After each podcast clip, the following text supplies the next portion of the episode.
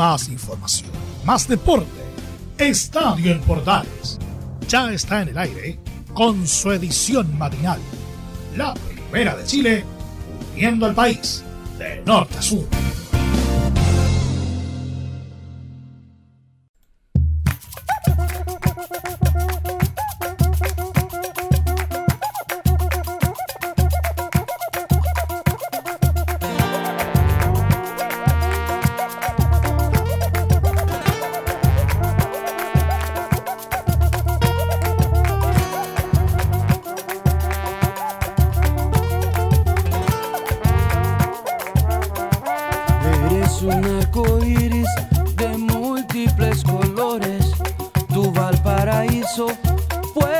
Hola, ¿qué tal? Aquí estoy de regreso en Estadio Portales, edición matinal. ¿Cómo estamos?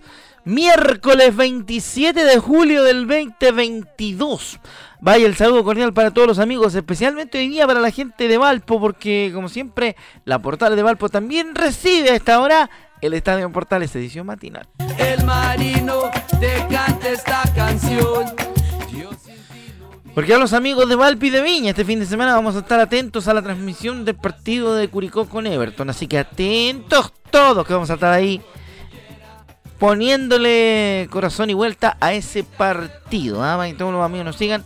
Y por supuesto también para que todos tengan la oportunidad de acompañarnos el fin de semana, si Dios quiere. Vamos a ir rápidamente con información. Tenemos declaraciones de Alfredo Stobin y Marco Rojas por el lado de Colo Colo. Por el lado de la Unión Española habla César Bravo.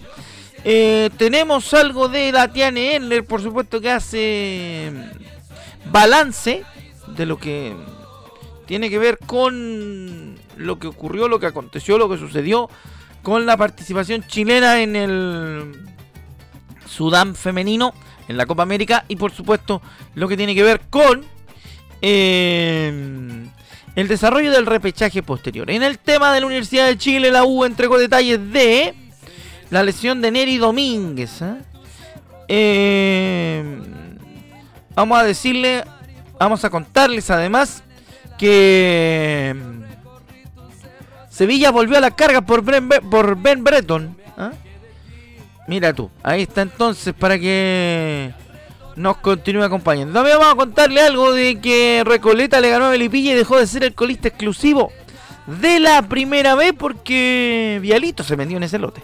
Así que de eso y mucho más en la presente edición de Estadio Portales, que arrancamos con la voz de Joe Vasconcelos y esta joya del Pacífico. Cordillera, en busca de tu amor, te fuiste al cerro alegre, yo siempre detrás, porteña buena moza, no me hagas sufrir más, la plaza de la victoria.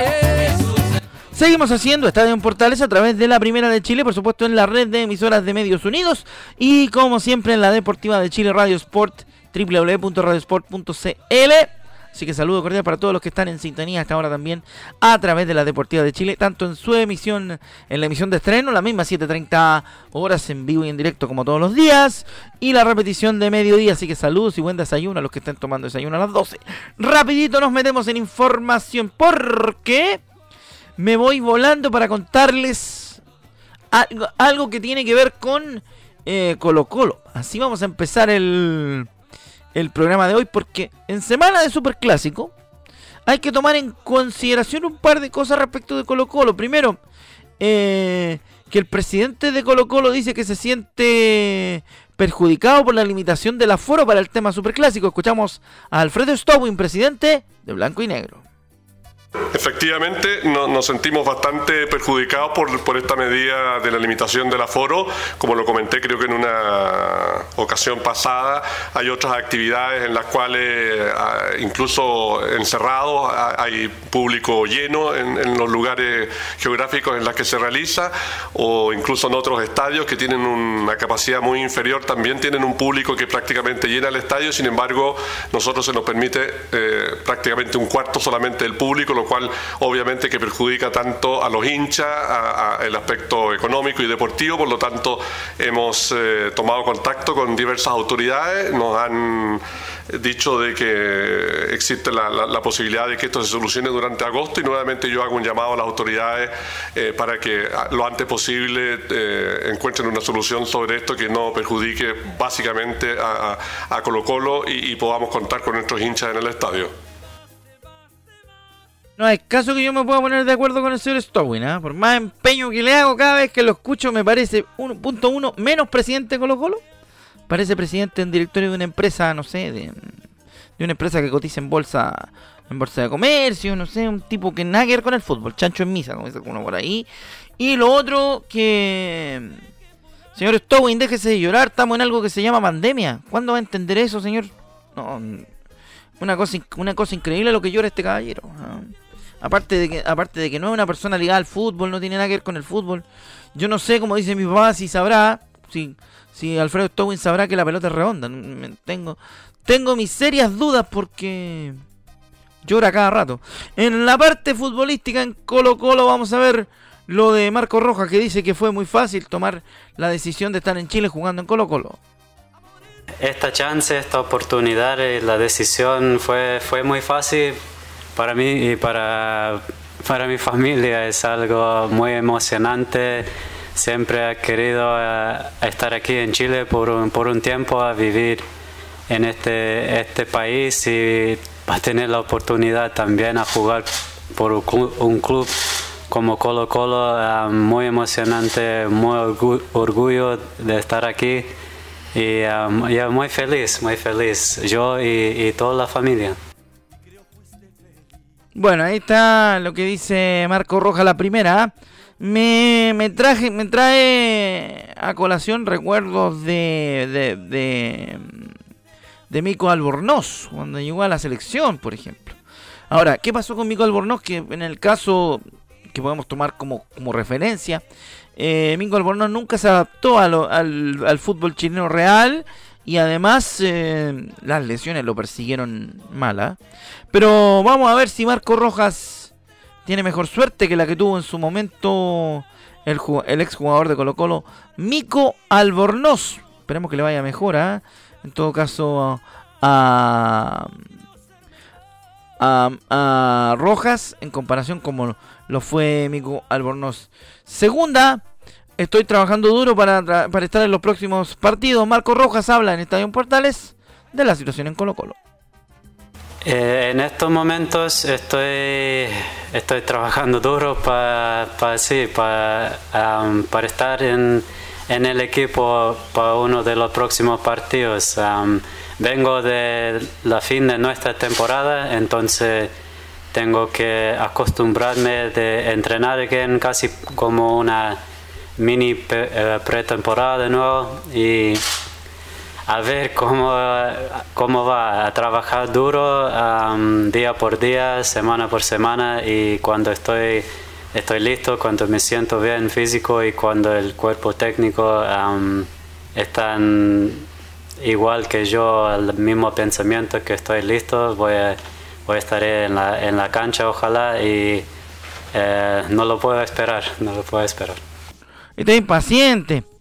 Bueno, para el, super, para el superclásico no va a estar, ¿eh? Pero prontamente, seguramente la gente de Colo Colo tendrá noticias y novedades respecto de la participación de Rojas en la titular colocolina.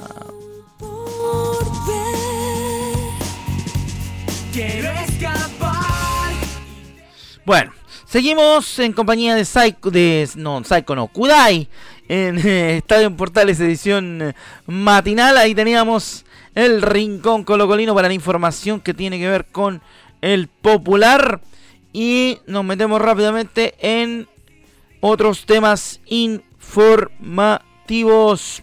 La U de Chile entregó detalles sobre la lesión de Neri Domínguez. El defensor argentino estará unas tres semanas alejado de las canchas, porque sufrió un desgarro y se va a perder el superclásico del domingo. Tras realizarse los exámenes de rigor, informamos que nuestro defensor Neri Domínguez sufrió un desgarro en el bíceps femoral derecho durante el duelo ante O'Higgins, anunció el elenco azul a través de sus eh, redes sociales. Se espera un tiempo aproximado, dice la Universidad de Chile, de tres semanas para su reintegro a las prácticas. ¿eh? Razón por la cual obviamente se pierde el Superclásico y de pasada se pierde los partidos contra Unión Española y Curicó Unido de la Universidad de Chile. Hay que estar atentos entonces a qué alternativas va a apelar eh, Diego López con una nueva baja que sufre en el Hospital Azul. Como barcos que se pierden en el mar. Seguimos haciendo Estadio en Portales a través de la red de medios unidos y por supuesto en las señales de la Primera de Chile. Otra más de la Universidad de Chile, otra más de la U. Para ir eh, matizando la información, por supuesto, ya le dijimos. Eh, según lo que se dice en eh, la Universidad de Chile, a mí me da la impresión, y eh, escuchaba, por ejemplo, a Diego Rivarola ayer, escuchaba también a Jean Bosellur ayer, y también a, a Cristian Castañeda. Ellos, como referentes azules, dicen que hay demasiada, refer- demasiada diferencia. Porque dice, por ejemplo, Víctor Hugo Castañeda, lo que dijo al Mercurio, esta diferencia que hay en la tabla, en los números y rendimientos, en lo, objetivo, en lo colectivo y individual, es patente. Hay mucha diferencia a favor de Colo-Colo. En el juego de la U se mantienen las mismas dudas de siempre, no hay una mejora sustancial y la realidad indica que colectivamente el equipo no ha funcionado y no hay un buen circuito futbolístico, según planteó el ex volante de la U. López hizo lo que había que hacer, dijo Víctor Hugo. Ordenarse de atrás hacia adelante porque la U es el equipo que más goles ha recibido en los últimos cuatro o cinco años y eso es un problema. Uno ve a la U y se ven los delanteros muy huérfanos, muy aislados. Antes estaba sensación, la sensación de que si las cosas no salían, estaba la Ribey para salvar. Pero aún no, en este momento no ve variantes para llegar al arco rival, ¿eh? Así que, bueno, la semana de Superclásico para la U está bastante complicada. Pero hay una cosa que Tito Aguad dijo el otro día, voy a, me, voy a, me voy a colgar de eso. Cuando él habla de miedo institucional y de pánico escénico, que es algo que le ha ocurrido a la Universidad de Chile hace harto rato. Y, y yo no sé si, si la U N está pasada, estará preparada para superar aquel pánico escénico del cual estamos hablando y que le ha provocado más de algún problema a la institución azul.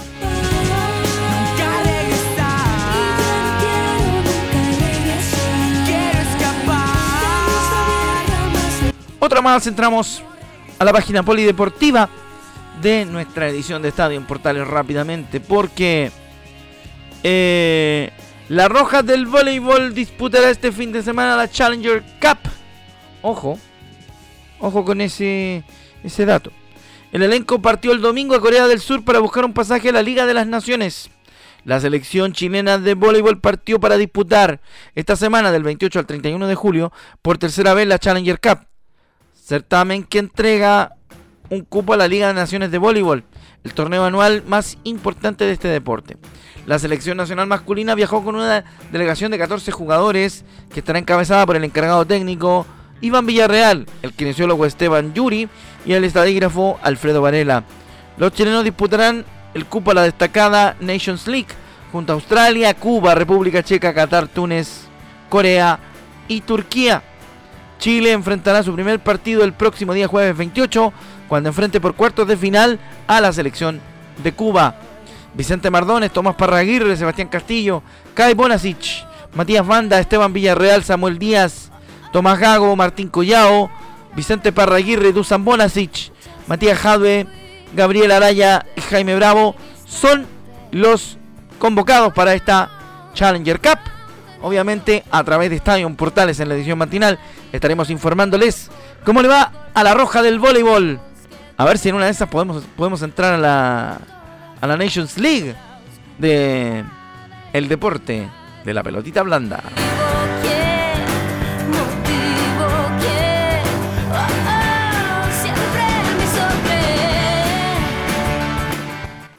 Seguimos haciendo Estadio en Portales a través de la Primera de Chile, también a través de la red de medios unidos y por supuesto en Radio Sport, la deportiva de Chile.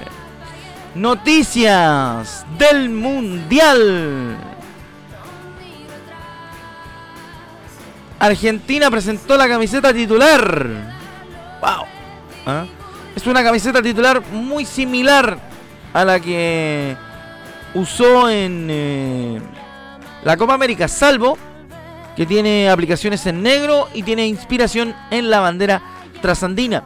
A la ceremonia virtual asistieron importantes seleccionados de Argentina y la presentación se coronó con una sesión de fotos encabezada por Lionel Messi. ¿eh? Así que ahí está lo que pasa con Argentina de cara a la presentación de su camiseta, pensando en la Copa del Mundo de Qatar veinte veintidós. Pronto novedades en Medios Unidos respecto a la Copa del Mundo.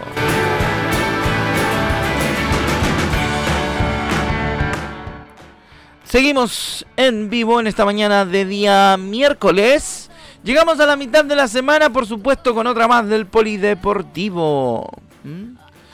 Eh, vamos a contarles que tras el retiro de Vince en la doble u doble u E, en la doble u doble u E, Paul Levesque, conocido como Triple H, asumirá todas las responsabilidades en adición a sus otros deberes.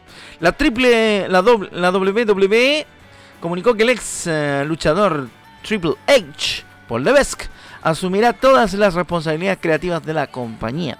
Además, Stephanie McMahon, la señorita presidenta de la Junta, y Nick Khan, miembro de la Junta, serán los C E O en una determinación que fue oficializada tras las versiones emanadas una vez que se, re- se anunció el retiro de Vince McMahon, clave en la historia de la industria de la lucha libre deportiva. Estamos agradecidos por la oportunidad de liderar la doble u doble u E juntos con nuestro inigualable equipo de dirección. Reconocemos que es una oportunidad y una responsabilidad tremenda y estamos deseando servir al universo, señaló Stephanie y Nick en una, en una nota de prensa emitida este lunes. Cuando se refieren al universo, obviamente al, a la Junta Mundial de Fanáticos de la doble u doble u E, señores. Claro que sí. Adicionalmente, el ejecutivo de la doble u doble u E, Paul Levesque, asumirá todas las responsabilidades relacionadas al área creativa, en suma a sus deberes regulares. Esto, sin duda, en el deporte, en el deporte del, del ring pequeño, asume un nuevo desafío para, para la industria de la lucha del entretenimiento. Porque recuerden que está doble u doble u E, está la A E W, también está la, la lucha mexicana de la triple A, que se disputan obviamente a los fanáticos luego de las diversas modificaciones, tanto de nombres como de dueños, que ha tenido la industria del entretenimiento de la lucha libre a nivel global. No, en donde brillabas tú, y creo fuiste feliz. Junto con Américo que nos canta Te Vas a esta hora de la mañana, rápidamente nos metemos en más información. Nuestro compañero Laurencio Valderrama estuvo investigando sobre el tema de las colonias y nos envía declaraciones de César Bravo, el técnico de la Unión Española, tras la derrota ante Curicó Unido. Dice César Bravo que no pudieron revertir la situación. Escuchamos el análisis del partido del técnico de la Unión. Eh, el segundo tiempo creo que tuvimos, si bien el primer tiempo tuvimos muchas aproximaciones, pero no llegaba al gol. Eh, pudimos tener un poquito el control del juego. En, en, en cambio, Eh, Curicó llegó y, no, y nos convirtió y tuvo, tuvo ocasiones más claras de convertir en el primer tiempo que nosotros. El segundo tiempo creo que eh, nosotros tuvimos, cuando teníamos quizás el dominio del juego un poco más que, que Curicó, no pudimos, eh, no pudimos sostener y nos convirtieron, y de ahí después ya buscar, y quedamos demasiado abiertos, demasiado expuestos y no pudimos revertir la situación de, de, de mantener y buscar el dos uno que, que lo consiguió Curicó, y después ya el último, un contraataque, la última jugada nos, nos convierte en el tres uno. Ahí está la primera del técnico de la Unión Española. Vamos a escuchar la segunda. Seba Leighton estaba contracturado, por eso salió al igual que Ravelo. Sobre los cambios habla César Bravo. A ver, Seba Leighton estaba contracturado y por eso salió. No es que se le haya tirado a, a haber hecho el cambio. Eh, y incluso Brian Ravelo también salió por lo mismo. Le dimos dos ejes de, de, de, del centro del campo y quisimos optar ahí por el Loli, bajando, sabiendo que son situaciones distintas, características distintas, lo mismo que Bastián, y lamentablemente quedamos muy expuestos, muy abiertos y sobre todo muy apegados a la línea de cuatro de ellos y un equipo demasiado partido de en, el, en el medio campo, y quedar de, de esa manera obviamente que, que frente a Curicó eh, nos expone a lo que pasó en el término del partido. Bueno, seguimos con más de César Bravo, que nos está entregando su visión de lo que ocurrió con el partido frente a Curicó Unido. La tercera del técnico de la Unión Española, sobre la mala racha del equipo, dijo que deben estar más concentrados. A ver, cuando estás con esta mala racha también hay situaciones que, que te marcan. Eh, cometer tres errores y, y los tres errores te conviertan, eh, es que pasa por lo mismo. Pasa porque hay que estar más concentrado, hay que tra- tratar de ser lo más precavido posible, y lamentablemente creo que no lo hicimos y lo estamos... Estamos pagando en errores y sobre todo en los goles que nos convierten. Ahí está entonces la de César Bravo. Y vamos a recordar lo que les contábamos en la jornada del día de ayer en Estadio en Portales Edición Central respecto del reporte de la situación de Curicó Unido. Vamos a escuchar lo que dijo Rodrigo Delgado una vez terminado el partido a la señal oficial. Eh, la verdad que muy contento, el equipo está demostrando mucho carácter eh, y bueno, quedó demostrado hoy, ¿no? La verdad que era un, un partido eh, para pelear los puestos de arriba. Eh, Así que, que nada, contento, contento por el grupo que, que se lo merece. En la segunda, Rodrigo Delgado nos destaca cuáles son los puntos más importantes de la levantada y la remontada de Curicó Unido, que lo tiene peleando en los primeros lugares del torneo. Creo que estamos muy bien porque estamos bien en todas las líneas. Eh, la verdad que este partido destacaba la defensa, que sacó cuarenta centros. Eh, estamos trabajando mucho en la semana y bueno, eh, se, se nota acá en la cancha, ¿no? Ahora tenemos la palabra de otro de los jugadores de Curicó Unido que ha marcado diferencia en el equipo albirrojo. Hablamos del uruguayo Agustín Nadruz, que ahora lo escuchamos en Estadio en Portales.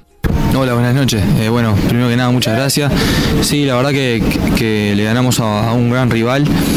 Y bueno, con la felicidad de, de poder vernos en la posición en la que estamos hoy en día. En realidad sabíamos que habíamos hecho un buen primer tiempo, lo, lo teníamos claro. Eh, y bueno, un poco, obviamente que, que, te, que te hagan un gol al final de, del primer tiempo es un balde de agua fría, pero... Pero bueno, intentamos sacarnos el penal de la cabeza, eh, para mí tampoco fue, obviamente en la cancha no me di ni cuenta de lo que, de lo que había sucedido, inclusive cuando fue al V A R no, no entendía por qué, pero, pero bueno, sacamos el, el, el gol ese de la cabeza y entramos como si fuéramos cero a cero, en realidad íbamos uno a uno, pero, pero bueno, logramos contrarrestar la falencia de ellos y para mí somos justos vencedores en este partido.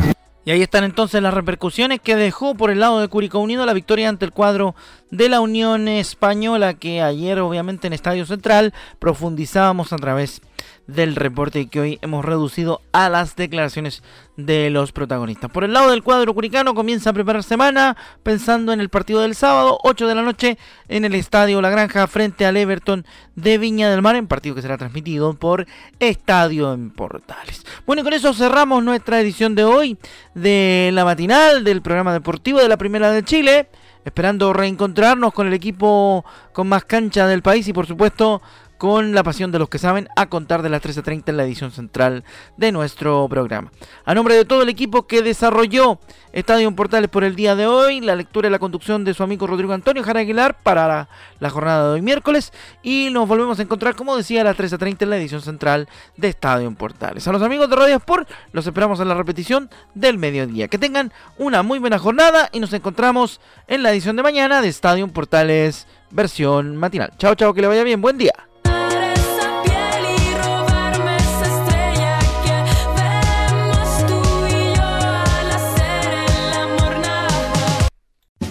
Más información, más deporte. Esto fue Estadio en Portales, con su edición matinal.